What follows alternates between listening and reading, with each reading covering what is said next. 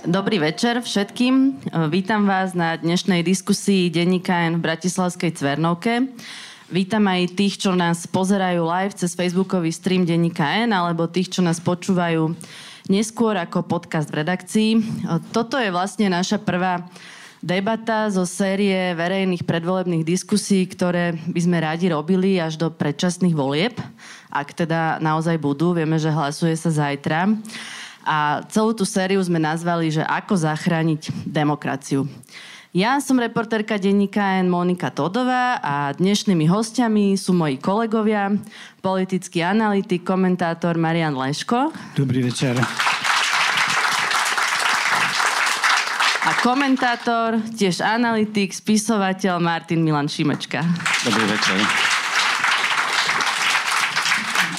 Začnem asi udalosťou tohto víkendu. Generál Petr Pavel vyhral české prezidentské voľby a celkom jasne porazil Andreja Babiša.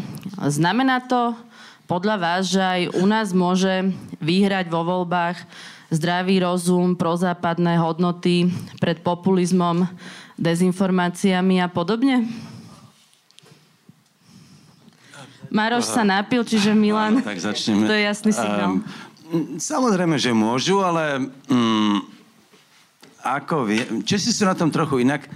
Uh, v Česku sa ukázalo úplne jasne to, čo platí známa, mm, známa vec, že národy aj ľudia sa rozhodujú správne až vtedy, keď vyčerpajú všetky zlé možnosti.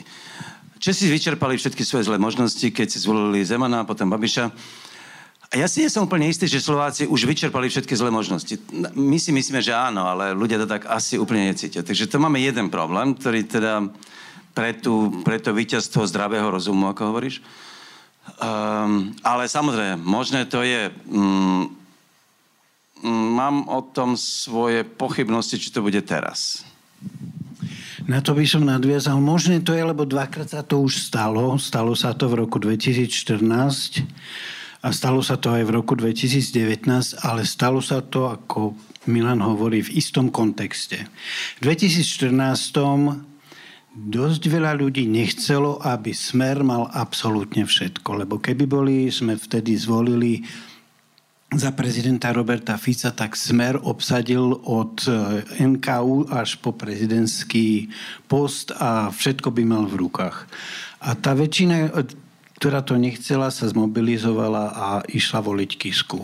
V 2019 sme žili ešte v tom období po Janovi Kuciakovi, kde to doznievalo to, že naozaj jedna éra už by mala skončiť a dostala šancu Zuzana Čaputová. Ale tie ďalšie voľby budú v konštelácii, ktorá nebude ani zďaleka taká priaznivá ako v 2014 a 2019. Bude to úplne iná konštelácia a na to, aby to dopadlo aj v 2024 dobre, budeme potrebovať šťastnú hviezdu, ktorá by na oblohe mala svietiť hneď vedľa mesiaca celý rok. Že myslíš si, že bude chýbať ten mobilizačný prvok? Bude chýbať, nemusí, ale ťažko si vybrať. Napríklad viem si predstaviť, že takým mobilizačným prvkom by mohlo byť to, keby strany alebo vznikla vláda buď z Smeru alebo vláda so Smerom a keby vznikla vláda s ústavnou väčšinou, tak to už by nám povedal by som, dodalo motiváciu, aby sme išli v tom marci 24 k voľbám. Ešte treba povedať jednu vec, že, že um, české voľby minulé prezidentské aj predminulé mali problém s tým, um, s čím Pavel, Petr Pavel problém nemal a že bol osobnosťou, ktorá uh, bola dostatočne priťažlivá pre, uh, pre väčšinu voličov čo podľa mňa v tomto prípade Zuzana Čaputová, ak bude kandidovať znovu, túto šancu má. A je tam otázka vyzývateľa, o tom asi budeme ešte hovoriť. Tejto, v tejto chvíli to je tiež dôležité. Ja ho vlastne v tejto chvíli veľmi nevidím. V tejto súvislosti vlastne Zuzana Čaputová urobila pomerne nečakané prekvapivé gesto. Išla osobne do Prahy, do volebného štábu Petra Pavla no, gratulovať mu. A opoziční politici Peter Pellegrini, Smer to označili za nenáležité hlavu štá, hlave štátu aj s argumentom, že vlastne jej partnerom je stále Miloš Zeman. Mároš, bolo to nenáležité? Ja som veľmi rád, že sa vrátil Mikuláš Zurinda, lebo 11 rokov som nepo, nepočul termín nenáležité. Teraz sa vrátil, opäť ho dostal do obehu, takže po všetkých tých uh, išli po ňom ako pes po údenom. Kto má kľúče od miešačky?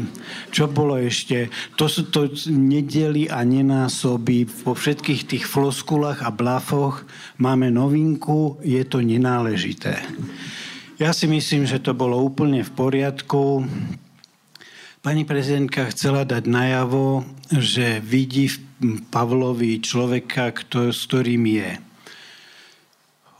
postojovo, hodnotovo, názorovo, politickým štýlom, osobnostným profilom úplne stotožnená.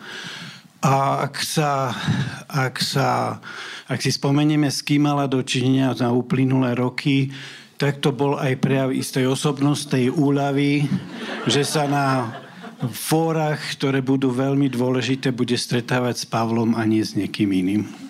Bude toto nové zásadné spojenictvo? tomto regióne? Ja si myslím, že áno, ten... Poprvé, ona už sa s Milošem Zenom rozlúčila aj oficiálne, ten bol tu, a, takže to už ako, toto naozaj nie je problém, to, tá nenáležitosť je proste nezmysel. Po druhé, ako naozaj si myslím, že mm, ona robila dve dobré veci. Poprvé, že počkala, že neukradla Pavlovi show. Akože keď e, boli vyhlásené výsledky, tak ona ho nechala pekne, on sa to teda užila, potom prišiel vlastne až po dvoch hodinách. No, hlavne tá hovorkyňa si to tam, tam si to užívala. Veľmi. To bolo, to bolo hrozné. Áno, a pani prezidentka prišla vlastne už akoby, keď bolo už to najväčšie burlivé oslavy za, za, za nimi. To je jedna vec. E, po druhé, povedala vlastne veci, ktoré tri vety, ktoré vlastne boli dôležité, keď povedala, že o tom, ako treba vlastne tých voličov samozrejme nerozdeľovať, spájať a tak ďalej. Ale ten symbolický efekt, a v politike sú symboly nesmierne dôležité, ja si myslím, že je to poprvý raz, čo uh, Európa mohla zaregistrovať Česko a Slovensko ako jeden, skoro jeden politický subjekt. Lebo keď si, poved, keď si zoberete históriu vlastne našich prezidentských vzťahov, No tak čo, tak keď tam bol Václav Havel, tak e, my sme mali Michala Kováča, ktorý rozdiel republiku. Tie vzťahy neboli najlepšie a, a to boli 90. roky. Potom, potom tam bol Rudolf Schuster, ktorý by teoreticky s Havlom chvíľku, akože, no ale to bol to starý komunistický aparátnik, nebola to chémia. To teda v žiadnom prípade. Potom tam prišiel Gašprovič a medzi tým bol na hrade Václav Klaus. No to tiež Václav Klaus z princípu nemohol fungovať chemicky proste s Gašprovičom ani s nikým iným. Um, a, a, navyše on vôbec nemal záujem o, o vzťahy so Slovákmi. No a potom tam bolo čo? Potom tam, potom tam prišiel Zeman, No tak s Kiskom to nemohlo nijako fungovať. Kisko, uh, fungovalo to na osobnej, ale nie na politickej úrovni. No, tak lebo Kiske je šarmantný človek, ktorý ako nikoho asi neurazí, tak mohlo to fungovať tak. Aj Zuzanou Čoputovou mal relatívne akoby slušné vzťahy, no ale politicky to nemohlo nejako fungovať. Toto je prvý raz v podstate prvý raz v našich dejinách za 30 rokov, kedy sú, máme na čele štátov chemicky aj politicky kompatibilné osobnosti. A, a pre tú Európu je to akože veľmi signý signál, že Československo v tomto zmysle ako skoro ako jeden subjekt sú e, jasne vymedzené aj voči vojne na Ukrajine, aj voči západnej orientácii. Všetko, všetko je to kompatibilné úplne. A, a zároveň to znamená, že sa tým vymedzujú aj voči, povedzme, Maďarsku a čiastočne aj voči Polsku. Podľa mňa takýto symbol, takto silný symbol československej vzájomnosti tu vlastne ešte nebol. Ja mám taký pocit, že úplne súhlasím so všetkým, že došlo vlastne k akému si zahranično-politickému obnoveniu Československa. Že nás budú v zahraničí vnímať ako jeden celok a ono to je rozdiel, či ste 10 a 5 miliónov alebo 15 miliónov spolu.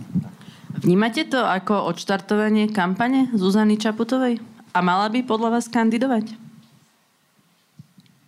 Myslím si, že mala kandidovať. Povedal by som, že mm, tak ako som bol veľmi silný odporca toho, že Kiska nekandidoval znovu, vtedy tá debata o tom som, bol som pomerne ojedinelý s týmto názorom, keď on povedal, že rodina je dôležitejšia. Myslím si, že by mala kandidovať znovu a nemyslím si, že to je priamo odčertovanie kampane. Je to skôr situácia, ktorá... Mm, ten nápad sám vznikol pravdepodobne v jej týme ale nie kvôli tomu, že by tým štartovala prezidentská kampaň. Bola to vítaná príležitosť pre to, čo hovorí jej Maroš Leško. No, um, poviem tak, že uh, keby Rezidentka už uvažovala na tom, nad tým, ako tú funkciu doviesť darne do konca a nekandidovať, tak už by si nevymýšľala, že chce chodiť za Pavlom. Nie je to začiatok kampane, a je to signál, že o tom vážne uvažuje.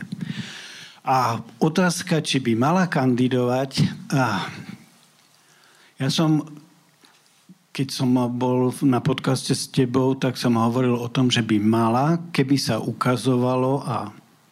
Že má šancu vyhrať. Že má šancu vyhrať. A treba otvorene povedať, že to nebude mať ľahké. Pozrite sa, 4 roky Fico, 3 roky Matovič robili dennodenné ataky voči nej. Či si to chceme alebo nechceme priznať, ono to má svoj dopad a svoju váhu. Existujú seriózne sociologické, psychologické štúdie, ktoré hovoria, keď na vás niekto takto útočí, tak uh, väčšina, aj keď si uvedomuje, že jeden bezdôvodne útočí a druhý sa iba dôvodne bráni, postupom času si vytvoríte averziu voči obom. Už to nie je, že jeden je prašivec, lebo bezdôvodne útočí. Už to nechcete ani jedného, ani druhého. Toto je normálny psychologický, socio, sociologický mechanizmus a, Robert Fico to má už vyskúšané, pretože videl, že to funguje, fungovalo v prípade Mečiar Kovač, fungovalo to v prípade Fico Kiska, tak to robí už 4 roky voči Zuzane Čaputovej. A to, že má teraz dôveryhodnosť tých 45%, to je výsledok toho, tých dennodenných atakov. A poviem tak, že ak by v apríli ten prieskum hlásil, že má nižšie preferencie, tak by bolo bola by to opäť téma na uváženie, či nedať niekomu inému šancu. To je Ty si si spravil poznámky, povedz. Ja mám poznámku, pretože... Si mal e, trému som... z Maroša. Nie, nie, nie, nie toto, ale toto nie je ten dôvod. Um, uh, má, ale to mám samozrejme trému pred Marošom, lebo je oveľa, oveľa elokventnejší ako ja, vtipnejší. Ale to chcem povedať k Zuzane um, Čaputovej, že tak, ako som sa kedysi milil, lebo som si myslel, že, že prezidentka ako žena, uh, že nebude že bude mať výhodu, že nebude možné ju napádať takým spôsobom ako, ako mužov. Hlboko som sa milil a, to, ako, a dodnes nechápem, ako je to možné. Jediný dôvod, pre ktorý vlastne sa mi zdá, že e, tie útoky sú tak brutálne, ešte vlastne brutálnejšie než voči Kiskovi, že práve preto, že je žena. Uh, s tým som vôbec nepočítal. Ja vám prečítam jeden uh, uh, citát, ktorý som pred uh, niekoľkými dňami mal, mal um, Fico, Robert Fico tlačovku. Ja už väčšinou nepozerám, myslím, že ani novinári sa tomu už nevenujú. Ale na tej tlačovke, to bolo teraz pred pár dňami, povedal toto. Na, na, na, ešte sa vrátil k referendu a potom aj predčasným voľbám. Ani toľko nemala odvahy prezidentka, aby vyzvala ľudí k účasti na, na referende. Ako taký potkan sa postavila 24 hodín pred referendum a prečítala niečo, čo jej napísali na americkej ambasáde, že referendum nie je riešenie. Slovensko nemá hlavu štátu. Má americkú spolupracovníčku, ktorý jedinou úlohou je držať do poslednej chvíle zločincov vo vláde. Zaregistroval si to? Ukrajovo. To, je, to sa nedá komentovať. To ani on, eh, no, len tým chcem zdôrazniť, že to naozaj nebude mať ľahké. Kedy sa to stalo, že ten slovník vlastne takto zhrubol? Tak ono, ten slovník nikdy nebol, povedal by som, kryštalicky čistý v takom zmysle, že by sa uh, politici vyhýbali vulgarizmom alebo vulgárnym uh, výrazom, ale je rozdiel, keď je ten vulgarizmus ako vyslovený v zápale reči a v zápale boja a keď niekto z toho urobí princíp, keď niekto z toho urobí systém práce.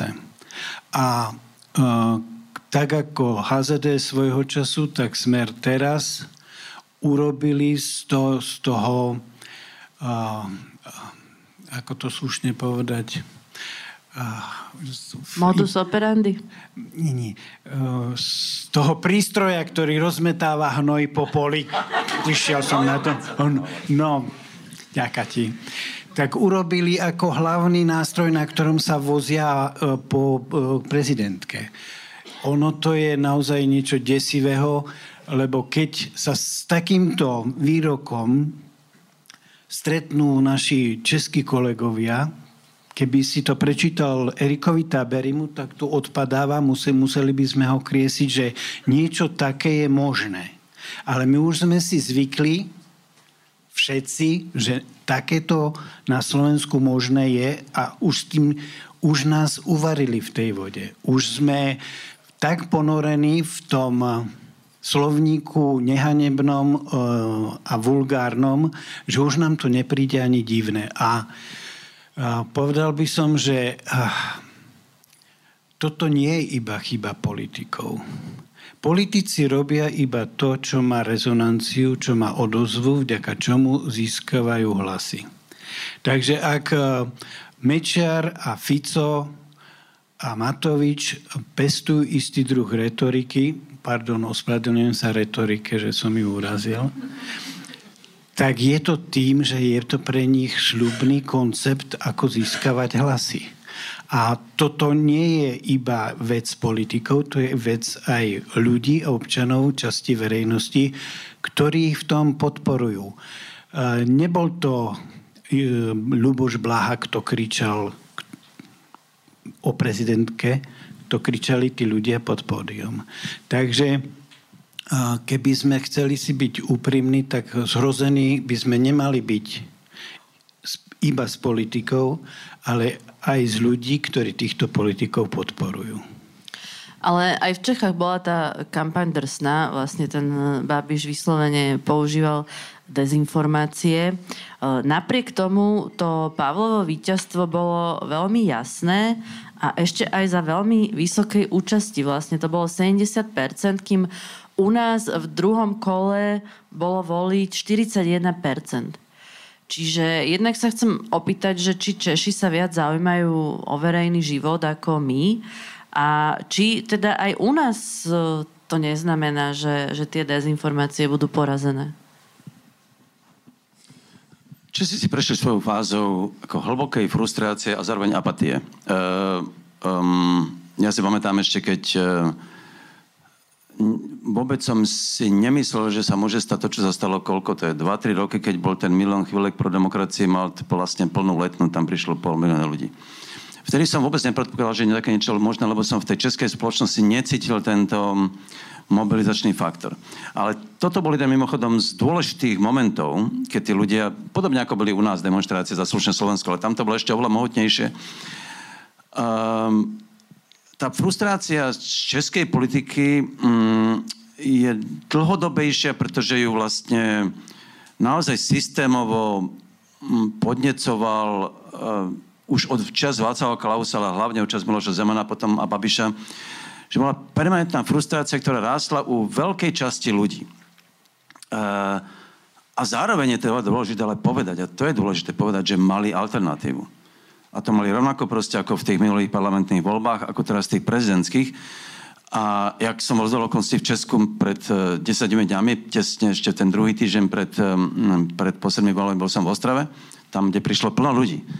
A, a tam nastal ten úžasný moment, keď tam prišli v tom ústi nad Labem prvý raz 2000 ľudí, dáv na, na Petra Pavla. Ostrava potom zaplnila tiež námestia Brno ešte viac a potom ešte to bol Staromák, tuším v Prahe. Tam nastala taká vlna akoby mobilizačná, ľudia chceli ukázať, že teda teraz konečne máme šancu ukázať proste, kým chceme byť. A ten Pavel Pavel to, to splňal. Uh, u nás je ten problém, že vlastne v tom, v tom Česku sa to tak trochu paradoxne um, aj akoby znásobilo aj tým, že majú vládu, ktorú vtedy tí ľudia zobrali z úľavu, lebo väčšina, teda všetky voliči Petra Pavla mimochodom. A, to má ten mobilizačný efekt, ktorý je, to všetko, čo hovorím, spôsobilo toto. Ja mám pocit, že na Slovensku tá frustrácia tak, um, ona má iný charakter. Ona je, ona je frustrovaná a tá frustrácia vlastne spočíva v tom, že je tu kompletná beznádej. Uh, uh, lebo nie je to alternatívy. V tom Česku tá alternatíva tým, že vznikla, tak tá mobilizácia nastala. U nás bude problém práve, s, ako mobilizovať ľudí, keď zdanlivo nie je alternatívy. Reporter Českého denníka Jan Moláček napísal, že kvôli tomu, ako vlastne, aké rozdelenie spoločnosti spôsobuje priama voľba prezidenta, kvôli tej kampani by sa mala zrušiť tá priama voľba. Že to je vlastne veľká škoda, ktorá je napáchaná na spoločnosti. Čo si myslíte o tomto názore a neznamenalo by to potom, že každé voľby by sa mali zrušiť, lebo tá spoločnosť je rozdelená ako pri každých voľbách, nie? Ehm, podľa mňa my tu naražame v súvislosti s prezidentmi na jeden veľký problém. Tá funkcia prezidenta a voľba prezidenta nebola výsledkom, povedal by som, uvažovania ústavných teoretikov, ktorí sa zamysleli nad tým, aké majú byť kompetencie prezidenta, aké majú byť kompetencie vlády, ako môžu navzájom sa vyvažovať a brzdiť a ako by mali kooperovať. My sme priamu voľbu prezidenta prijali v 99. Čím sme mu mimoriadným spôsobom zvýšili legitimitu. Obvykle prezidenti dostávajú vo voľbách viac hlasov, ako dostávajú vládnuce strany dohromady. A teraz ten prezident s takou obrovskou legitimitou, ktorú dostal od a, suveréna, ako tomu v Poliaci hovoria, od ľudu, naraz sa má zmestiť do ústavných kompetencií, ktoré ho vyslovene voči vláde dávajú do druhoradej pozície. Ono to je veľký problém. My máme kompetencie na to, že je ten prezident volený parlamentom. A tým, že sa zmenila voľba z parlamentnej na priamu, vytvorila sa tá nerovnováha legitimity a kompetencií. Ehm, paradox je, že v 99. keď Zurindová koalícia uzákonila priame voľby prezidenta, tak pri tej príležitosti aj odobrala priamo volenému prezidentovi kompetenciu. Do 99. sme mali v ústave napísané, že prezident vymenúva a odvoláva členov vlády na návrh predsedu vlády. A to dalo možnosť, aby ústavný súd povedal, keďže vymenúva a odvoláva, tak prezident má právo voľnej úvahy a keď prišiel ten spor Kovač Mečiar o ministra Kňažka, tak povedal, Kovač nebol povinný odvolať na návrh Mečiara Kňažka. A v 99. Zurindová garnitúra napísala do ústavy, prezident na návrh predsedu vlády vymenuje a odvolá z čoho sa snažia odvodiť záver, že už si nemá právo vyberať, či áno alebo nie. Toto je gramatický výklad, to, je, to nie je ústavný výklad. Na ús, ústavný súd ešte takýto problém neriešil a je celkom možné, že by povedal, s vašim gramatickým výkladom si politici môžete ísť ľahšie. Ale Keďže to pred ústavným súdom ešte nebolo, tak sa berie ako úzus, že keď prezident dostane návrh, tak musí podľa neho konať. Takže ja si myslím, že ehm, priama voľba nie je problém, ktorý by sa mal riešiť zmenou ústavy, ale mali by sme sa zamyslieť nad tým, ako prezident by mal, ako by sa mali posilniť jeho právomoci. Toto je síce pravda, ale, ale aj v Rakúsku majú prezidenta s minimálnymi právomocami podobnými našim a tiež majú priamu voľbu a nespôsobuje to žiaden vážny problém. V Polsku je to inak, tam prezident má vyššie právomoci a je tiež priamo volený. Ale pamätáme si, ako to bolo u nás. Tak vtedy sme, my sme zavedli priamo voľbu, lebo to žiadal Ludolf Schuster, ktorý, ktorý to bola jeho podmienka vstupu do vtedajšej koalície, že zavedol, aby, aby mohol vyhrať on, aby sa mohol stať prezidentom. Tak si veril. V Česku zase bola priama voľba mm, vynútená fakticky príšernými obchodmi v parlamente, keď Václav Klaus a konec koncov aj Miloš Zeman sa stali prezidentom s pomocou komunistov českých. Tak to je. Um, a tá, aj tá, to zhnusenie nad, nad formátom tej voľby a nad procesom tej voľby uh, bolo tak vysoké, že sa rozhodli proste pre tú priamu voľbu. A medzi nami, tak Maro, ak skúste si predstaviť, že by sme volili dneska voľbu hlavu štátu v parlamente. Ako len takú otázku kladiem jemnú, z e, tohoto hľadiska som ja za priamu voľbu v každom prípade. P- pár favoritov mám. Pani Záborská. Maroš, ty si mi v našom poslednom podcaste povedal, že si si na 95% istý. Toto je moja obľúbená disciplína, vrácať sa k vašim výrokom, že Maro Žilinka bude kandidovať na prezidenta a že všetky tvoje pochybnosti padli po rozhodnutí v kauze Sumrak, lebo tým bol prekročený Rubikon. Žilinka teraz v nedelu na Facebook napísal Nikdy som neuvažoval a neuvažujem.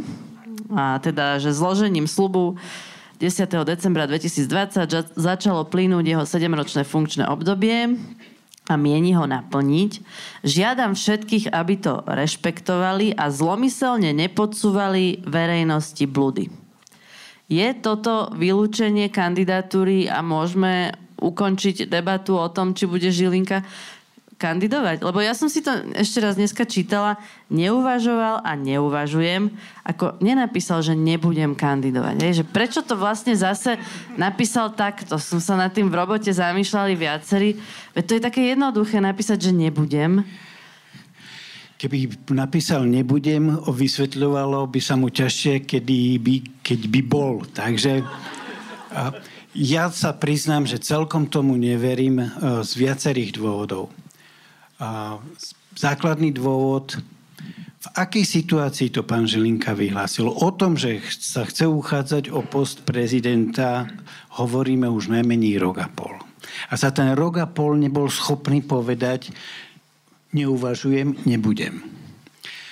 A začal o tom hovoriť v čase, kedy Kolár s Pelegrínim vážne hovorili o tom, že sa pripravuje Lex Žilinka, ktorý by mu nedovolil z legislatívnych dôvodov kandidovať na prezidenta.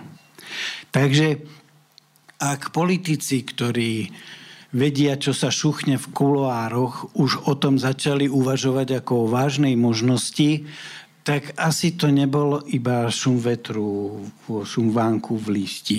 Ja by som povedal tak, že byť na jeho mieste, tak sa dosť urazím, pretože mu vlastne povedali, my sme ťa zvolili preto, aby si slúžil. A ty nevyskakuj, pretože my ťa tam potrebujeme, aby si dával 3-6 trojky a ne, nerozmýšľal o prezidentovi. Toto je prvý dôvod. A druhý dôvod, Pán Žilinka povedal svojho času, keď bol na vypočutí, 363 robí šarapatu, budeme s tým musieť urob- urobiť poriadok. Potom povedal, keď chceli zrušiť 363, ak mi zoberiete 363, pripravíte ma prakticky o všetko. Ja tu ani vôbec nemusím byť. Teraz naposledy povedal, keď mi chcete zobrať 363, no nech sa páči, ale kým tam je, ja sa musím správať podľa tej 363. Jednoducho chcem povedať, že sú ľudia, ktorí keď niečo povie, povedia, tak to môžete brať za bernú mincu. Ale pán Žilinka tam nepatrí. Milan, čo podľa teba znamená, že neuvažoval som a neuvažujem? Ja ja sa pánovi Žilinkovi vyznám oveľa menej ako, ako Maroš, pretože ja ho sledujem len s hrôzou um, ako zvonku a ne, ani nie som schopný premýšľať o motívoch tohto človeka, lebo neviem, ne, neviem sa do toho vcítiť, na rozdiel od teda Maroša. Obdivujem ťa, že dokážeš, že máš túto schopnosť, lebo teda ja, ja ju nemám proste. Takže ja k tomu nemám veľmi čo povedať. Ten gramatický výklad uh, je správny. On naozaj nepovedal, že nebude kandidovať. On povedal, že tom neuvažuje. Čo je naozaj... Dá sa povedať, že zmenil som názor. Začal som uvažovať. E, to je úplne jednoduché. Uh, ale ale ako hovorí Maroš, a naozaj, ak, ak by mu pohrozili tým, že nešiel by do rizika voľby, keby sa nemohol vrátiť na generálnu prokuratúru naspäť. Teraz čo je samo o sebe zvrhlé, že môžete ísť kandidovať za prezidenta, potom keď neúspejete, tak sa vrátiť na, do, do teplého miestečka generálneho prokurátora je samo o sebe nepredstaviteľná vec. Ešte pred tými prezidentskými voľbami budú tie parlamentné. Strany vládnej koalície sa dohodli o tom, teda, že predčasné voľby by mali byť 30. septembra a hlasovať sa má zajtra o 17. Ale ešte aj dnes prebiehali rokovania. SAS hovorila, že ona je ochotná proste hlasovať aj za jún, ak sa na tom dohodnú všetky strany, ale teda, že Olano nesúhlasí, čiže zatiaľ to vyzerá na ten september. Ale keďže vieme, ako funguje tento parlament, odhlasujú zajtra podľa vás ten september alebo nie? Milano, rozhorčíš sa prvý alebo až druhý? Podľa mňa, a verím tomu, že ste všetci čítali Milanov článok, ktorý na túto tému vyšiel venku a ja s ním absolútne súhlasím. Keď niekto nerešpektuje základný princíp parlamentnej demokracie, že vláda musí vládnuť s dôverou parlamentu, tak je to škandál. To ako keby popieral, že mám uh, legitimitu na vykonávanie funkcie od do. My sme parlamentná demokracia. To znamená, že z vole ľudu vznikol parlament, z vole parlamentu má vládnuť vláda. Ale ak tá vláda nemá dôveru parlamentu, tak jej psou povinnosťou je využiť čo najkratší čas na to, aby odovzdala moc tomu, kto tú dôveru má a je psou povinnosťou tejto bývalej vládnej koalície urobiť všetko preto, aby tie voľby boli čo najskôr. Osobne si myslím, že septembrový termín to je vyslovene pohrdanie demokraciou, pohrdanie parlamentnou demokraciou, pohrdanie parlamentnými princípmi. Tam neobstojí žiadna výhovorka. Keď už nebudeme rešpektovať ani úplne elementárne základy, tak sa pýtam, čo chceme ešte uh, rešpektovať, ak nie toto. No ale... Rozhorčil som sa dosť? O, o, veľmi, veľmi si sa pekne rozhorčil. No ale myslíte si, myslíte si, že to schvália? Lebo tam stále sa môže stať, že napríklad sa objavia nejakí traja, štyria poslanci Olano a bude problém. Monika, to je praktická otázka, ktorú nevieme zodpovedať, pretože proste tento parlament je naprosto nepredvidateľný, takže tam, tam to by sme museli prebrať každého jedného poslanca a jeho psychologický profil. Um, a to jednoducho nemáme k tomu ani ten čas, ani podľa by som um, profesionálnu výbavu. Um, a to by ale, sme možno vypredali aj štádion, keby sme takú ale, ale uh, tam je niekoľko faktorov, ktoré, ktorým ja nerozumiem, ale jak som aj v tom texte, ktorý, ktorý si nám pochválil, ďakujem ti tam, ale tam čítam, citujem to Aptena Sinclaira, a to je totiž tak, že keď on hovorí, je ťažké presvedčiť ľudí, čo niečo nechápu o niečom, ak výška ich výplaty závisí od toho, že to nechápu. Um, a to je poprvé princíp tých poslaneckých platov, to je jedna vec. Ale za tým poslaneckým platom sa dá samozrejme dosadiť mnoho iných vecí. Okrem iného aj tých proste absolútna predstava, že majú na to právo vládnuť do septembra. Čomu ja nerozumiem, jedno je. Čomu naozaj nerozumiem, je Richard Sulik. Uh, pretože uh, on najprv teda hlasoval proti tejto vláde. Stal sa opozičným politikom. Potom s touto istou vládnou koalíciou Uh, sa dohode na predčasných voľbách tak, že ich nechá vládnuť do septembra. To nemá žiadnu logiku. Lebo si ctí koaličné dohody. Áno, áno, veď práve. To je už, to je, to je, to je, to je vtip. A tomuto ja naozaj nerozumiem. Keby malo by to logiku, keby Sulík aspoň v tejto chvíli povedal, dobre, tak ja vám odhlasujem koaličnú väčšinu, aspoň dôvodu tej vlády, nech tá vláda je aspoň legitímna do toho septembra. To, že nerobí ani jedno a nechaj tam vládnuť bez legitimity do septembra, je pre mňa za hranicou môjho chápania. Ako teraz úplne vážne. Ja tomu proste nerozumiem. Ty tomu rozumieš, Maroš? Preto miera môjho rozhorčenia je priamo umysla, úmerná miere môjho nechápania, povedal by som. Ale Monika tu povedala jednu dôležitú vec, že odkiaľ my berieme istotu, že odhlasujú septembrové voľby. Všetci poznáme istého politika, ktorý má, tak povedať, vo výbave, že uh, urobí správny čas správny podraz na správnom človeku. Nebudem ho menovať, ja si myslím, že všetci už máme predstavu. Ale ak by ten politik uvažoval svojim doterajším štýlom, čo môže najhoršie urobiť svojmu bývalému najbližšiemu priateľovi, pánu Hegerovi. To, že ho zbaví premiérskej funkcie a tým pádom minimalizuje šancu jeho volebného úspechu. Takže ak by pán Matovič robil e, v štýle, pre, na ktorý sme som, si... že to meno nepovieš. v štýle, na ktorý sme u neho zvyknutí, tak 4 a 5 poslanci Olano zajtra budú mať veľmi vážne dôvody, prečo nedvihnú ruky za septembrový termín. Ale keďže on počúva každé tvoje slovo, tak just teraz zahlasujú. Keď budete mať voľby v septembri, hádajte, kto sa o nich postaral.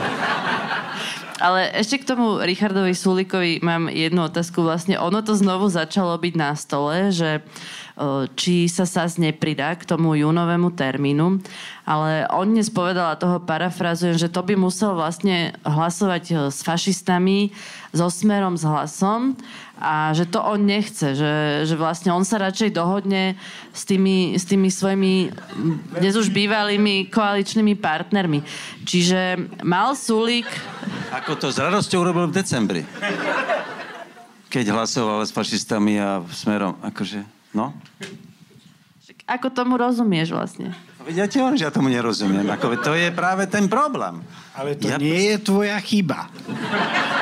No, ale ten septembrový termín v podstate tak trochu odobrila aj prezidentka Zuzana Čaputová, ktorá veľmi rýchlo vyložila karty na stôl, lebo možno ona keby povedala, že musia byť eh, voľby v júni, inak 1. februára vymenujem úradnícku vládu, tak asi to je na nich úplne iná páka. Čiže nebola toto jej politická chyba?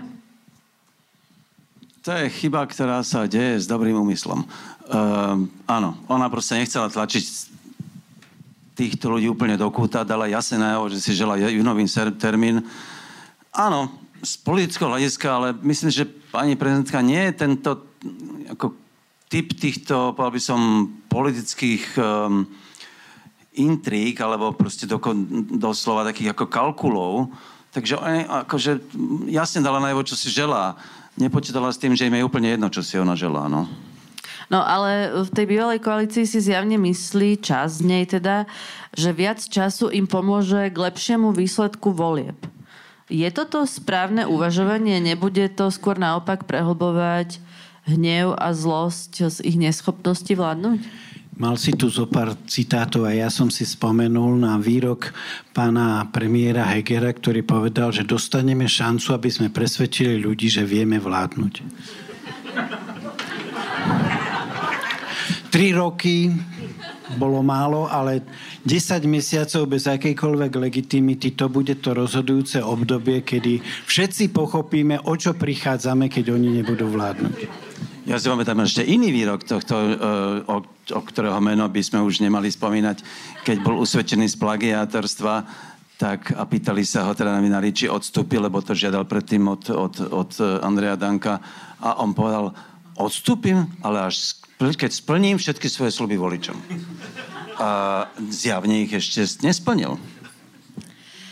My sme tieto naše diskusie nazvali Ako zachrániť demokraciu. A aktuálne to chce urobiť Mikuláš Zurinda. No, chcel by vytvoriť nové SDK, nielen z KDH alebo s Eduardom Hegerom a podobne, ale dokonca spomínal aj SAS, PS. Najprv tak všeobecne, čo na tento návrat Mikuláša Zurindu hovoríte? Um, ja by som to videl v dvoch rovinách. Prvá rovina je, že sa vracia politický profesionál. Garantujem vám, že keby bol v tejto vláde on, tak e, nemáme najmenší problém s tým, že sú tu predčasné voľby. On prežil toľko kritických chvíľ a toľko, povedal by som, zložitých a ťažkých politických situácií, že to bolo naozaj na podiv a zo všetkého sa dokázal politicky vylízať, lebo on je politický profesionál. On nie je nejaký neschopný amatér. To je jedna stránka veci. A druhá stránka veci, že za tých 8 rokov vlády sa mu pritrafilo toľko chaos, toľko nevysvetlených a nevysvetliteľných postupov a krokov, že nech už sa bráni tomu akokoľvek, tá záťaž minulosti je na jeho nohách a jeho, povedal by som, rýchly krok do budúcnosti je tým dosť ovplyvnený. Takže moja otázka znie, čo si my ako ľudia, ktorí máme záujem o zdárny vývoj tejto republiky, máme želať. Či politického profesionála, alebo človeka, ktorý nie je zaťažený kauzami minulosti. To je tá otázka. No, ja som tiež zaznamenala také v podstate dva typy reakcií. Jedna bola, že nemôžem ho počúvať, je arogantný, poučuje zase ten jeho hlas a druhá bola, že všetkých ich vlastne predčil a, a celá moja rodina v okresnom meste ho bude voliť. To mi teda niekto písal, nie, že moja rodina ho bude voliť. Ale, ale teda, že také dva protipóly, ako keby uh, po tom, po tom víkende sa ku mne dostali. Čiže Milan, ty máš aké pocity? Lebo vlastne o tebe hovoril ako o vzácnom a múdrom človeku a citoval ťa na tlačovej besede. Ako to je, to je, myslím si, že zásadný posun oproti vašim dávnym vzťahom. To je síce pravda, ale napriek tomu sa ma to hlboko dotklo. Uh, nie preto, že by ma ocenil, ale preto, že hla, nespomenul toto kolegu Maroša Leška, ktorý je oveľa významnejší politický analytik a múdry človek než ja. A to, že ťa nespomenul, ja nechápem on, on samozrejme veľmi presne vedel, prečo ho spomína mená ako Vašečka a Šimečka, lebo tak ako chce si ich nakloniť. A ešte trnka z esetu, lebo... Áno, a ten, akože to je, to, ja tomu rozumiem, on je politické zviera, sa tomu presne hovorí, ako ty hovoríš, nie že politický profesionál, to je, to je úplne, že anatomická funkcia. Um, a, ale, ale mm, mm, ja pomôžem si citátom, vidím tu je veľa mladých ľudí, takže im to možno nič nepovie. Napríklad mu použijem. Pre mňa je Zurinda pamätáš, ty vieš, ktorý je slávny výrok, Monika, ty tiež, že Gabo to berie alternatívne. Uh, lebo podstate pre stranu je rovnaké. To bola taká kauza o nejaké uh, vláčiky, dve, dve firmy západné sa súťažili na Slovensku a a Peter Kresanek, poslanec tedajší SDKU, povedal, že Gabo Palacka, teda ako pokladník strany, to bere alternatívne, že jedno, ktoré, ktorá firma vyhrala, lebo úplatok, respektíve provízia bude rovnaká, takže je to jedno. Z tohto hľadiska by som povedal, že pre mňa je Durinda alternatívny. Je to vlastne na jednej strane jedno. Na druhej strane priznávam, že ma to zaujíma a, a skôr...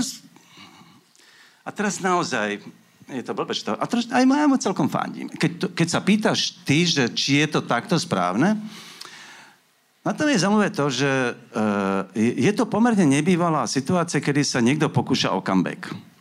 Ja som si pozeral, proste pokúšal som sa patrať aj v pamäti a potom som radšel hľadať na Google, lebo moja pamäť je proste zlá. Tak um, tie comebacky tu sú, ale jeden, a nedopadli všetky úplne dobre. Jeden z nich je Napoleon, keď ho z exilu zobrali z uh, ostrova Elba.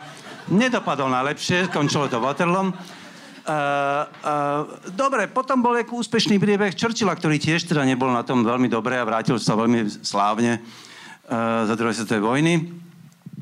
Potom máme také ako comebacky, ktoré máme naše slovenské a to je Gustav Husa, ktorý teda tiež nebol úplne najlepší comeback, alebo teda bol najprv veľký papalá, že potom teda sa stal predsedom vlády, a, či, či nie, prezidentom konec koncov. Povereníkom bol najprv, ale potom bol Base a potom sa stal prezidentom. Konec aj Dubček mal comeback. No, podľa mňa ale to, čo je, to, čo sa u, u, u Zurinda dá povedať, že je, čo sa mu podobá s comebackou, je polský príklad Donalda Tuska. Bo Donald ako síce bol v inej funkcii, ale tiež odišiel z politiky polskej, ako bývalý líder, teda a premiér, podobne ako Zurinda, reformnej pravicovej strany. A potom odišiel do Bruselu, však stal sa šéfom Európskej komisie a teraz sa vrátil pred tým rokmi a fakticky to vyzerá tak, že môže vyrať voľby. Že môže poraziť proste Kačinského konzervatívnu teda uh, vládu. Uh, Zurinda ho nespomína, ale mne to prišlo na um, že tam je možno inšpirácia. Oni sa určite veľmi dobre poznajú. Chcem tým povedať, že celkom by si viem predstaviť, že by to mohlo byť zaujímavé, ak pripustíme, že áno, že je to politické zviera, ktoré bude robiť kompromisy, ktoré sa nám veľmi, alebo vôbec nebudú páčiť. Ja som to už párkrát povedal, eh, ale zopakujem. Keby Zurinda, Mikloš a SDKU robili, urobili len to, čo urobili dobre, tak si zaslúžia sochy v nadživotnej veľkosti na hlavnom námestí. Dostali nás do OECD, dostali nás do NATO, dostali nás do Európskej únie, vytvorili podmienky na to, že sme mohli prijať euro. Klobúk dole. Ale zároveň Nemôžem si pomôcť, naozaj sú s nimi späté aj, povedal by som, oveľa horšie veci. A teraz je na nás otázka, že čo chceme. Aby nás našej terajšej a nepomerne ešte horšej budúcnosti zachraňoval človek, ktorý je stelesnený ideál, alebo zachraňoval človek, ktorý môže prispieť k tomu, že sa z tej budúcnosti vyhneme a keď už sa do nej dostaneme, tak že sa jej nejak zbavíme. Pozrite sa, aj Petrovi Pavlovi vyčítali jeho minulosť. Mnohí ľudia majú nejaký veľký škrálov z minulosti, ale odviedli v prospech spoločnosti veľkú službu. Ja by som si veľmi želal, aby sa to podarilo aj Mikulášovi Zurindovi a keby sa mu to podarilo, tak poviem, že odčinil všetky svoje hriechy z obdobia 98, 2006 až 2010. 12, pardon, 12. No, samozrejme, keď sa s ním zhováraš ako novinár, tak stojíš pred otázkou, že teda ako vyriešiť všetky tie kauzy, či ich rozoberať, či sa k ním vrácať. A on vlastne povedal, alebo tak teda napokon so mnou súhlasil v tom rozhovore, že on za tých 12 rokov vlastne zaplatil tým, že bol 12 rokov mimo politiky a to je niečo ako politická zodpovednosť, aj keď veľmi mu to ako nešlo z úst, ale napokon to priznal. Čiže je to dosť, dá sa to takto vybaviť a už nebudeme citovať Palacku, už nebudeme rozoberať darcov SDKU, už nebudeme hľadať tie problémové citáty z Gorily a podobne? Myslím, že Maroš má v tomto pravdu, že oveľa viac bude záležať na výsledku, než, než na jeho minulosti. Že, že to bude podstatné. Um, ja si myslím, že um, politici a ľudia ako takých, ako každý má dostať druhú šancu. Druhý teda musím povedať, že veľmi neochotne priznáva proste svoje chyby. To je, to je pravda. Politici to veľmi neradi robia. Uh, ale stále po mne prevažuje pocit, že politik má dosať druhú šancu, nakoniec tam budú rozhodovať proste voliči, keď na to príde. Uh, a priznám aj ja, že teda nie úplne ľahko sa mi počúva, keď jak sa mi vracia tá minulosť pred tými 20 rokmi, opäť mladí si to nepamätajú, ale ja už som mal naozaj koprivku z toho, ako Zorinda rozprával s novinármi. Proste a, a, a je to tu znovu. ja už som z toho, trochu ma to Trochu ma to akoby vyčerpáva, ale som pripravený znášať túto cenu za to, ak by sa mu ten výsledok podaril. On porovnáva tú situáciu s rokom 98. Podstate aj hovorí, že on sníva o tom SDK. Sme v podobnej situácii ako v roku 98? Nie sme. Sme v oveľa horšej. Ale to hovorím úplne vážne. V 98. to bola úplne polahoda proti tomu, v čom sme teraz. Pretože od 94. od tej noci dlhých nožov Mečiar robil dennodenne na tom, aby vytvoril protimečiarovský tábor. Útočil naozaj na každého. Útočil na opozíciu, na médiá, na církev, na kultúrnikov, na akademickú obec. Jednoducho nebolo nikoho, kto by, na koho by neútočil. Lebo on vychádzal zo zásady, kto nie je so mnou, je proti mne, na, na naše šťastie. Takže v 98. bol ten tábor antimečiarovský obrovský a všetci sme vedeli, že ak nezmarí voľby, tak ide do opozície a končí jeho éra. A teraz si povedzme, kde sme teraz my sme po troch rokoch šialene neschopnej, amatérskej, chybujúcej a nervy drasajúcej vlády. Ľudia, ktorí volili tieto strany, sú totálne do špiku kosti sklamaní z toho, čo sa stalo, čo sa stalo s ich voľbou my stojíme pred situáciou, že nie, že bežná prehra, tak ako raz vyhra jeden tábor, druhýkrát vyhra druhý tábor. My stojíme pred situáciou, kedy nám hrozí poprvý raz v dejinách Slovenskej republiky, že tábor, v ktorom bude smer mať premiéra, alebo ktorej bude mať smer ministrov, získa ústavnú väčšinu. My hráme o to, nie vyhrať voľby. Na to zabudnite. My hráme o to, aby sme ich neprehrali tak, že smer a spol bude mať ústavnú väčšinu, lebo ak ústavnú väčšinu získajú, tak sme niečo medzi Polskom a Maďarskom. A toto, až toto by bola situácia, ktorá by nás všetkých dostala tam, kde nechceme byť. Pretože keby to bola len vláda s 83 poslancami, to Fico už dvakrát, trikrát mal a tu sme. Ale keď to bude vláda s 94 poslancami, tak nám už nepomôže ani svetená voda. Teraz si ma vystrašil teda. Ja som chcela povedať, keď si že nervy drasajúce, nie je to tým, že už nemáš tie nervy také pevné, pevné jak v tom 98. No, však sú tu aj mladší, ktorí majú oveľa pevnejšie nervy, tak nech povedia, akí sú spokojní, áno. Napríklad Ma- Milan, tak ty si mladší. Ja, ja, ja, ja.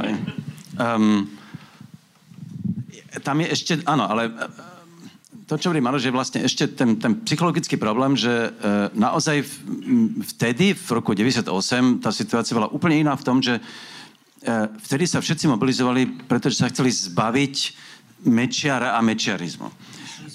I, áno, išli sme za víťazstvom a zároveň ako sme boli, ale tak povediac, úplne ako na dne. Ten problém je, že dnes e, máme vlastne paradoxne ako kvázi demokratickú vládu, ktorá je len neschopná. E, takže to, tú hrozbu neprežívame e, na vlastnej koži, len sme frustrovaní, kdežto vtedy sme na tej vlastnej koži prežívali každý deň. A to je mobilizačný faktor, ktorý dneska chýba. To je ten problém. O, vieš, len keď Mároš povedal, že a sme tu, tak uh, som chcela povedať, že všetci tu nie sme, lebo napríklad Jan Kuciak ako tú Ficovú vládu neprežil, čiže toto už nebude fungovať? Samozrejme, že boli veci, ktoré mohli mať povedal by som, ďaleko siahli formatívny účinok na túto spoločnosť. Pozrime sa na to, jakú vzdialenosť sme prešli od 2018 do dnešného dňa. Prvé roky všetci sme, mnohí sme konali vo vedomí toho, že si od nás tá obec zaslúži, aby sme dostali to najlepšie zo seba do tej spoločnosti, aby sme sa naozaj vážne pokúsili o nápravu. Výsledkom je, že ľuďom sa vo voľbách 2020 nedá absolútne nič vyčítať v tom zmysle, že ak by nebolo prepadlo spolu a progresívne Slovensko, ak by nebolo prepadlo KDH, tak máme vládu, v ktorej nie je Boris Kolár. Máme uh, generálnu prokuratúru, kde by nebol Žilinka. Keby bol Žilinka, nebol, by, nebol, nemal byť 3, 6, 3. Jednoducho všetko mohlo byť inak, ale mali sme vládu, akú sme mali. A po troch rokoch je to všetko rozbité na cimpr campr. Keď máte občas čas, tak si pozrite články uh, sama Marca, on popisuje mieru tej nespokojnosti, tej frustrácie a toho hnevu toho druhého tábora. A to je niečo, čo sme tu doteraz nemali. Ak milión 160 tisíc ľudí príde voliť v stratenej veci úplne zbytočnej, v zlom počasí, bez akejkoľvek kampane, tak išli tam voliť len preto, aby dali najavo, ako veľmi sú nahnevaní. Výsledky referenda sú hlasením o mentálnom stave tejto spoločnosti, teda jej veľkej časti. A ten mentálny stav nás musí desiť. Ak si to chceme úprimne priznať, tak nás to musí desiť, pretože možno 6 mesiacov, možno 9 mesiacov dostanú šancu aby tu, ten svoj hnev a tú frustráciu prejavili naplno. V tom roku 1998 existovalo niečo ako volebný autobus SME. Maroš, myslím, že ty si sa ho aj zúčastňoval. Milan, ty neviem, či si tam chodil, ja. ale čo to vlastne bolo? To chodili novinári po republike a hovorili ľuďom, aby volilo, volili SDK? To je už dnes dosť nepripustné, nie? Nebolo to tak. Vtedy stačilo chodiť s tým, že ľudia, ak chcete, aby tu bola normálna vláda, ak chcete, aby sme raz sa dostali do Európskej únie, ak chcete, aby sme žili v normálnej civilizovanej krajine, tak pre Boha poďte voliť. Tam nekandidoval len SDK, bolo zvolená aj SDL, SOP a SMK, ale keď ste povedali, ľudia poďte voliť, všetci ľudia vedeli, že proti komu. Teraz, keby sme vyšli do ulic s tým... Ani to radšej nehovor. Ale pôjdeme aj my do Košic. My pôjdeme do Košic, ale... Ne, nezaručujem teda, že to nejak ovplyvní voľby. No, asi ťažko. No práve to, že keby si mal dneska mobilizovať voličov, tak nevieš, ako to dopadne. Môže byť dopadnúť ešte horšie. To je ten problém. Že to je... A iná vec je, že Uh, fakt je, samozrejme, tá situácia sa zmenila, tí novinári boli vtedy pomerne, teraz nehovorím, že Maroš, ale boli pomerne angažovaní, veď tam bol ešte aj ten problém z toho, to už si toto mládež nepamätá, kde sa uplácali novinári proste, aby boli PR články o SDK vtedajšom. A my sme to do okolnosti zverejnili teda v, v domene, keď som bol ešte šéf takže už ja som bol vtedy už nepriateľ, keď na to príde. Uh, Ale vidíš, kde si dnes. A vidíš, že som... Čestný, vzácný Čas človek. všetko zahojí.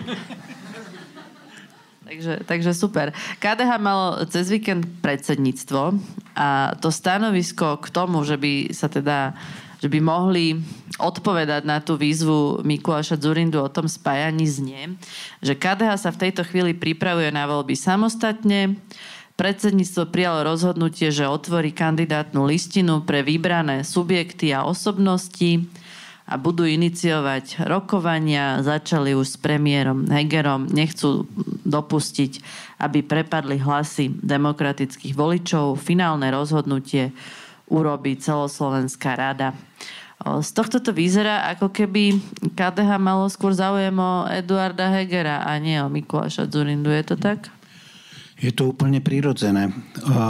KDH um, je poučené po posledných voľbách a predchádzajúcich voľbách, že mu odoberajú hlasy, um, povedal by som, ortodoxnejších um, voličov, ľudia, ktorí ponúkajú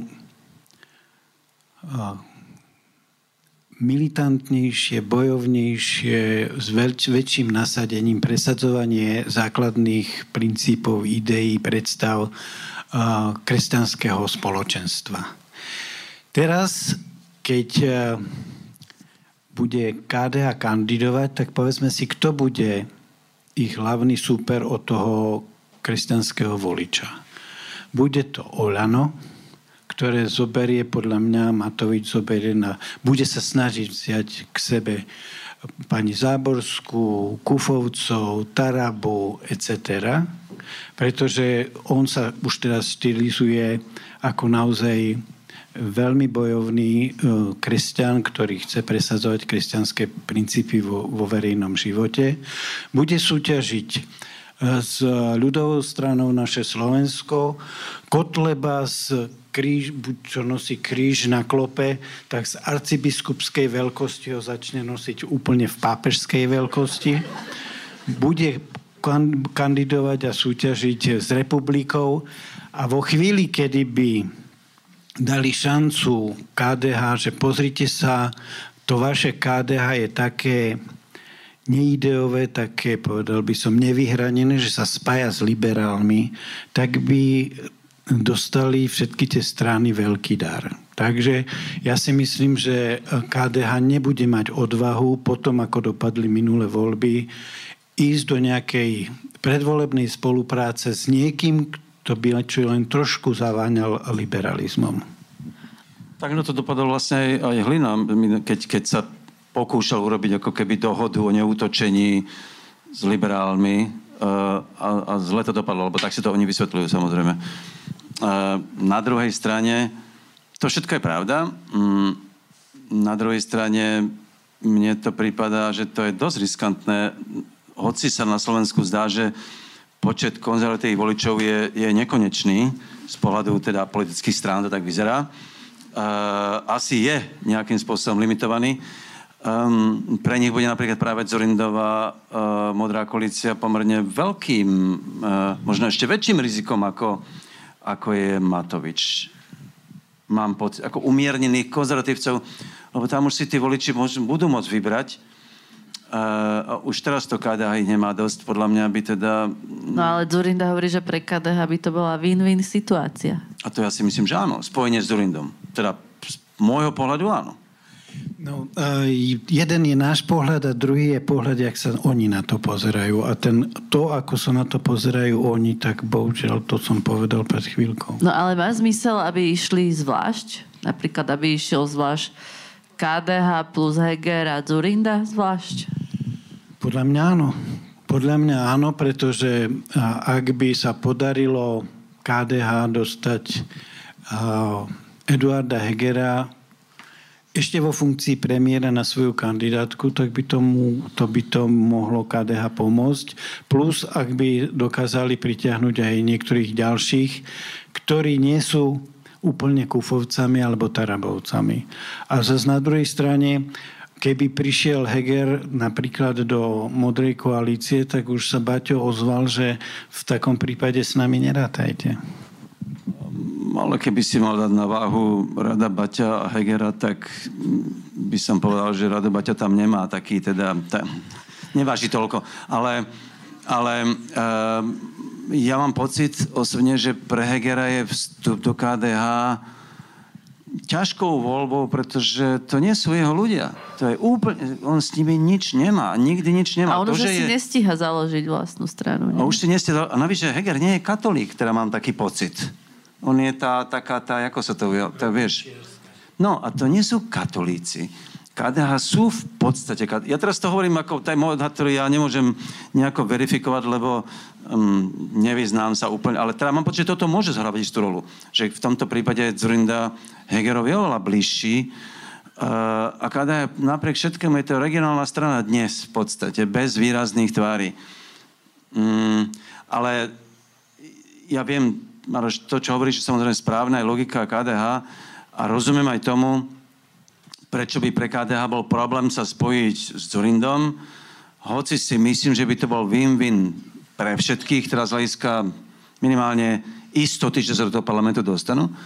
Ale keďže si pamätáme, nie všetci to pamätáme, ale pamätáme si, ako Zurinda to KDH v podstate vytunuloval v roku 98.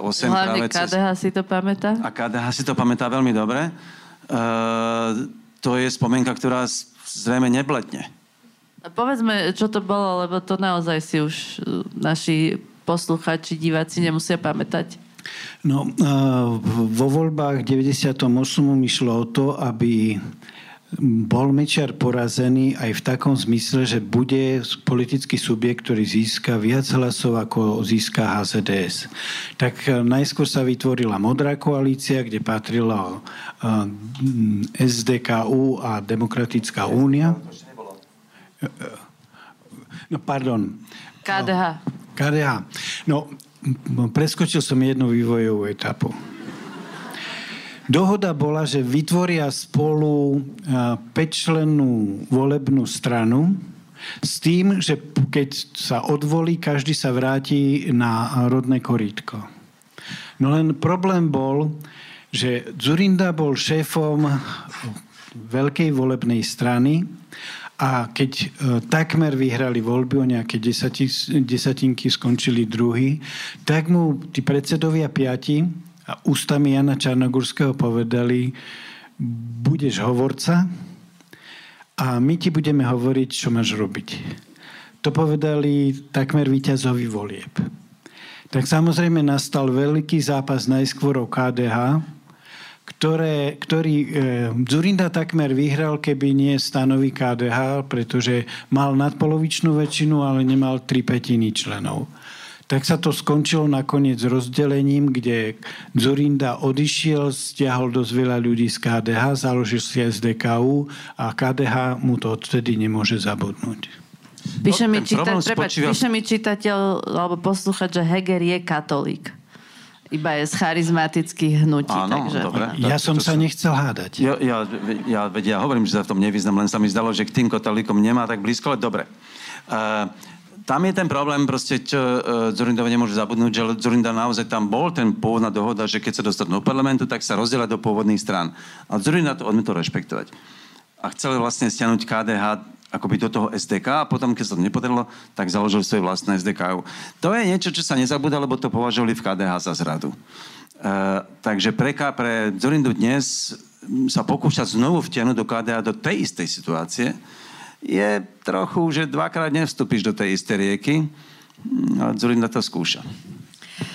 Inak sa opýtam. Predstavte si, že ste poslanec Juraj Šeliga, ktorý sa práve rozhoduje, že či má vstúpiť do KDH, či sa má držať Eduarda Hegera, alebo či má teraz byť modrý a, a s Mikulášom Zurindom. Takže čo by ste mu poradili?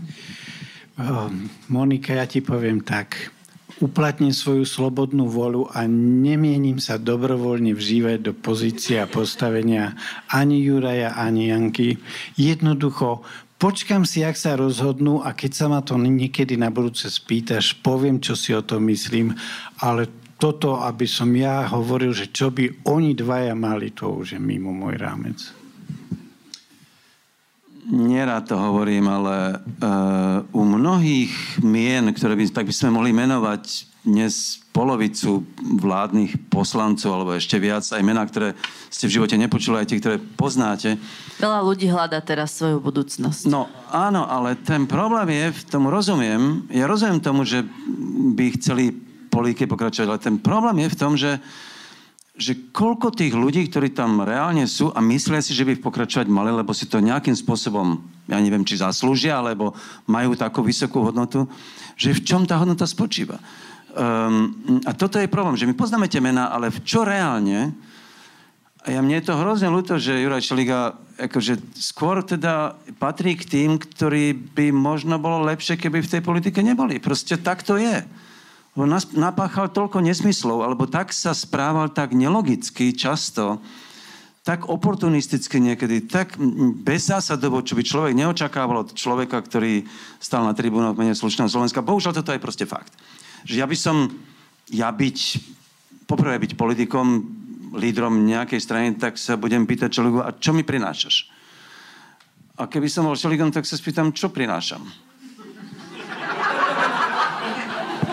Ja by som len zmienil Janku Žitanskú.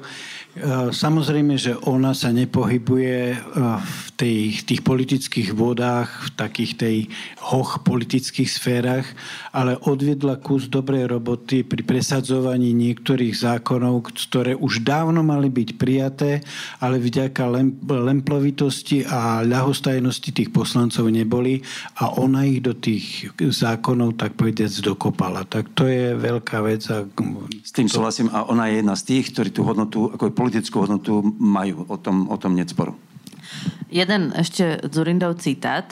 Keď je situácia taká vážna, tak sa stále budeme prekárať, kto je väčší alfa samec, kto koho poníži a vyprovokuje. Ešte stále máme čas sa spamätať. Tak e, čo si myslíte? Budú sa títo alfa samci prekárať alebo sa spamätajú? Ja by som položil túto otázku Zurundovi, keď e, založí svoju stranu a bude mať 3% v prieskumoch, e, či teda uzná, že alfa samci majú, že sa má k niekomu pridať, že alfa samec má ustúpiť a ponižiť svojego. Ako to by som bol zvedavý, ako bude reagovať. Uh, a to, že to hovorí, samozrejme, akože o, o, vo všeobecnosti má pravdu, lebo to, čo my trpíme, trpíme tým, že je tu pri nás, pri, okolo nás priveľa alfa samcov, ktorí majú proste pocit, že si nárok, majú nárok uh, zostať v politike. Budú to riskovať a za cenu teda toho, že pôjdu samostatne so svojimi malými alebo akými stranami do parlamentu, teda do volieb a, a uberú voličov, voličov, hlasy demokratických voličov. Problém je, že v histórii mm, to je tak, že vy môžete apelovať na týchto ľudí, aby to nerobili. Ale, ale história ich netrestá. Ten problém je, že história netrestá týchto ľudí, ktorí to takto prešvihli. Uh, ja, sme pamätníci, tak vieme, že ľudia, ktorí aj... Toto urobil Ivan Mikloš v roku 94, keď išiel s ds samostatne do, do volieb a dostala 3,5%, zobrala voličov, možno by teda vláda vyzerala vtedy inak, že Mečer by nebol získal väčšinu. To je teória. A samozrejme, vtedy boli, nechcem tu unavovať minulosťou, ale, ale tak to tiež bolo. To bolo viacero mm, tých istých problémov v minulosti, že išli samostatne strany e, do volieb a prehrali konec konca aj PSK, to urobilo ako v koalícii so spolu, keď na to príde. Um, ale dobre, tak to bola trochu in, iná situácia, nechcem ju obavovať, ale tak bolo, to, tam, ten problém je napríklad, kto sa dneska, kto dneska trestá Andrea Kisku? Za to, že zobral také množstvo voličov, ktorí potom zúfalstovali práve túto stranu, aby sa tam potom zase iní nedostali kvôli tomu, kto ho trestá. Oni nemajú dôvod A dnes uh, to neskúsiť. Veroniku Remišovu ako Veroniku, predsedničku. Ako, oni nemajú dôvod to neskúsiť znovu, lebo za to nestihne historický trest. Proste nestihne. Všetci to tak budú brať. Nikto im to nebude vyčítať, proste, lebo takto sa to robí na Slovensku. Nikto im to nikdy historicky nevyčítal. Toto je najhoršie, že politici sa pohybujú vo svojich vlastných vodách, ako keby išlo iba o nich. Ale ten problém je, že ono ide o nás. Ono ide o nás, pretože nám nemôže byť jedno, jaká vláda bude po najbližších parlamentných voľbách a hlavne nemôže nám byť jedno, aby to bola taká vláda, pod ktorou už ďalšie normálne politické strany by nemali šancu. Stačí sa pozrieť, e, ako to dopadlo v Maďarsku. Demokraciu poznáte podľa toho, že môžete pre, prehrať voľby. Orbán v Maďarsku voľby nemôže prehrať. Demokratickú stranu poznáte podľa toho, že predseda môže byť odvolaný. V nedemokratických stranách nemôže byť odvolaný. A tu hráme o to, aby sme zostali aspoň v základných rámcoch fungovania demokracie, ústavného demokratického zriadenia. No len problém je, že výzvy politikom, spamätajte sa, sú tie najstaršie, aké si ja pamätám. To je ako... Um, nič staršie v politike nie je ako vzájomné výzvy majme rozum. Na stredu zvolal okrúhly stôl demokratov aj Jan Budaj. Zatiaľ nevieme presne, kto tam pôjde. Môže byť nejakým zjednotiteľom Budaj? Jan Budaj, zjednotiteľ. ja vyčítam pánovi Budajovi pri všetkej úcte, čo dobre urobil ako minister životného prostredia, urobil naozaj dobré veci. jak vyčítam panu Naďovi, jak vyčítam Gaborovi Grendelovi, jak vyčítam predovšetkým a najmä Eduardovi Hegerovi, čo robili pre Boha tie tri roky. Sedeli tam na zadku a pozorovali to šialené predstavenie jedného človeka. Ako keby sa ich to netýkalo. A potom, keď už bolo po všetkom, tak naraz jeden má 10 ľudí v parlamente, ďalší uvažuje o tom, že sa oddelí, naraz už sú Heger s Náďom tandem. Eh, jednoducho, keď to malo zmysel a účel a bolo by to, bola by to veľká vec, keby sa boli postavili na odpor, tak to neurobili. A teraz pán Budaj mohol e, zabrániť tiež svojho času, keby bol s tými desiatimi prišiel za Igorom a povedal mu, podaj tú demisiu, lebo my končíme. Ale on, až keď to skončilo, tak naraz mal 10 ľudí. Ja si nemyslím, že by pán Budaj ukázal nejaké super zjednotiteľské schopnosti. No vyše teraz má veľkú konkurenciu v Miklošovi Zurindovi, takže tam je to, no vyzerá, som zvedavý, kto mu tam príde. Myslím, že to bude pomerne vypovedné, eh, kto k tomu na, túto, na toto stretnutie príde, ak to neodvolá. Keď sa hovorí o tom, že by sa mala pred týmito voľbami zobudiť občianská spoločnosť alebo zapojiť, čo sa tým vlastne myslí? Ako zapojiť? my, čo sme zažili 98, tak si pamätáme, že vtedy sme vedeli, je to rozhodujúca chvíľa, blíži sa hodina H. Ak sa necháme poraziť, tak nám už nepomôže ani svetená voda. A od hercov cez akademikov, cez, ja neviem, niektorých ľudí z církvy, cez média, každý, kto komu záležalo na budúcnosti krajiny, na budúcnosti štátu, nejakým spôsobom sa zapojil do toho, aby voľby dopadli dobre. A výsledkom bolo, že prišlo voliť 84% ľudí. Toto bola naša záchrana, lebo keby neprišlo toľko, Mečiar dostal len nejakých 100 tisíc hlasov menej ako v 94. My sme ich vtedy prehlasovali vďaka tomu, že sme sa zmobilizovali.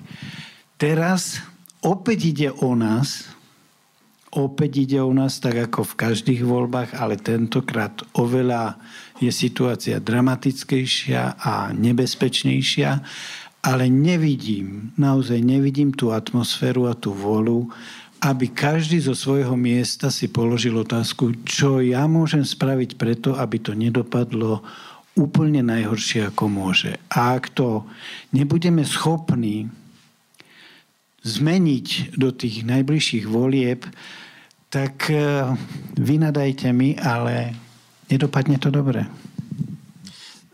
Napríklad teraz bolo vidieť e, v tej českej kampani prezidentskej, tam bolo zaujímavé, že tam bolo naozaj pomerne veľa dobrovoľníkov, ktorí chodili po dedinách a robili teda Petrovi Palovej kampaň, ale hlavne tým ľuďom vysvetľovali a hádzali im aj do stránky všelaké proste letáky s tým, že prečo Babiš klame. Vysvetľovali proste tie lži. To bol čistý aktivizmus. Mm, ten problém je, že eh, ja si myslím, že u nás by možno veľa ľudí aj malo pocit, že by mohlo aj niečo by aj chceli robiť, ale majú pocit, že to, že to urobia, keď napíšu na Facebook nejakú vetu. Lenže na Facebooku sa dneska kampaň, a to som si úplne istý, tá mobilizačná kampaň cez, cez sociálne siete nebude fungovať respektíve nebude taká mobilizačná, ako by mala byť. A to, že majú dnes mladá generácia pocit, že keď niečo napíše na sociálnej siete, tak urobila niečo za dosť pre demokraciu, no tak takto to nefunguje. Bohužiaľ. Lenže neviem, či už aj nie je neskoro. Ale vy dvaja pôjdete voliť, nie? Ako by sme nemohli ísť. Samozrejme, že pôjdeme, pretože keby už sme ani e, voliť nešli, tak už to je úplne koniec. To by, povedal by som, že už nič horšie byť nemôže. Samozrejme, že pôjdem voliť a, a, a bude to...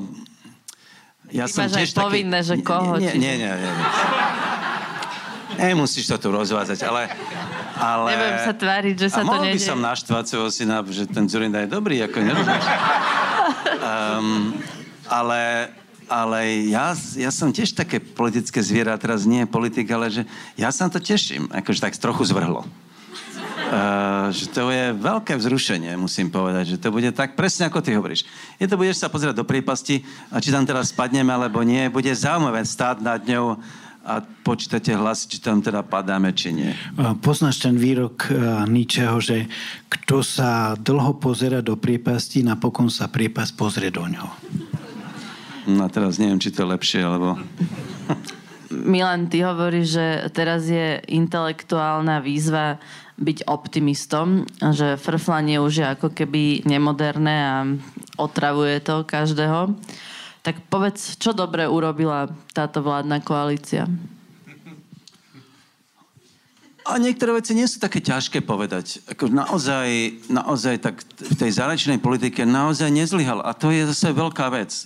Iná, totiž to, čo si to, čo hovorí Maroš, tie hrôzy, ktoré nás môžu čakať, e, do istej miery proste spočívajú v tom, čo Slovensko sa zase videli z toho demokratického európskeho priestoru. To je že to bude zlé. Áno, budeme tam mať prezidentku, ale to zďaleka nebude stačiť. Takže zahraničná politika je veľmi dôležitá, zvlášť v tejto fáze uh, vojny. Um, už je to teda, mnohokrát sa to povedalo, ale pravda je, že meno, ktoré už dneska nevyslovujeme, tak fakt je, že on tým, že to môže dokázať iba človek, ktorý nie je celkom politicky normálny, že uvoľnil tie stavidlá mm, tej spravodlivosti, lebo na Slovensku naozaj platila 30 rokov dohoda, v podstate nepísaná dohoda, že politici sa navzájom nezatvárajú. Proste takto to bolo. Tento človek jednoducho nectí dohody, žiadne, a ani túto teda nectil, tým pádom mm, spôsobil nie takú revolúciu istým spôsobom v justícii a v politike a v spoločnosti, ktorá, ktorú toto by som ja ocenil. Napriek všetkému, že teraz, e, že potom ťahal s kolárom a vlastne to celé, už dnes antikorupčná agenda je vlastne pase. Jemu, že to, odpadlo mu to od chuti, ako on rád hovorí.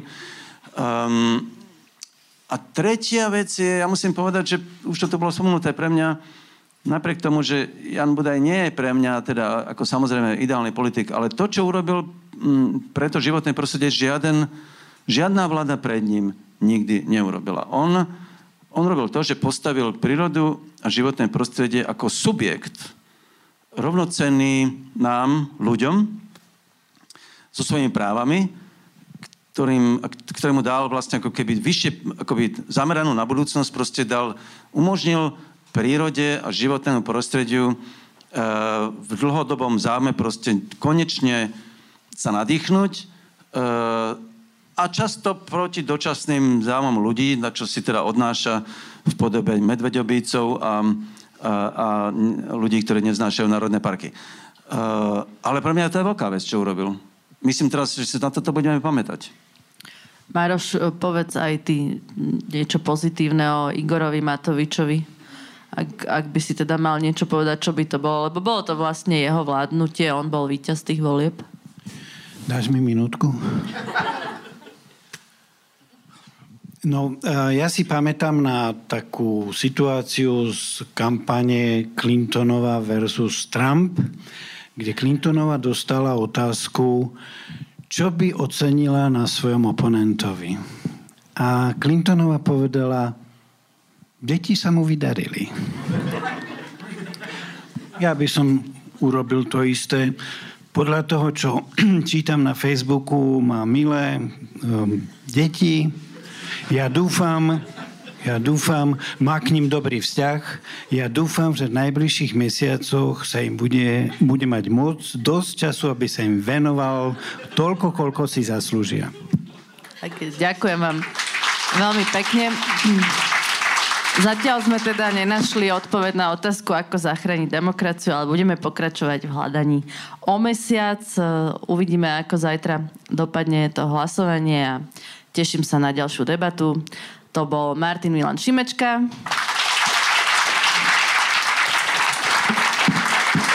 A Marian Leško. Ďakujeme veľmi pekne.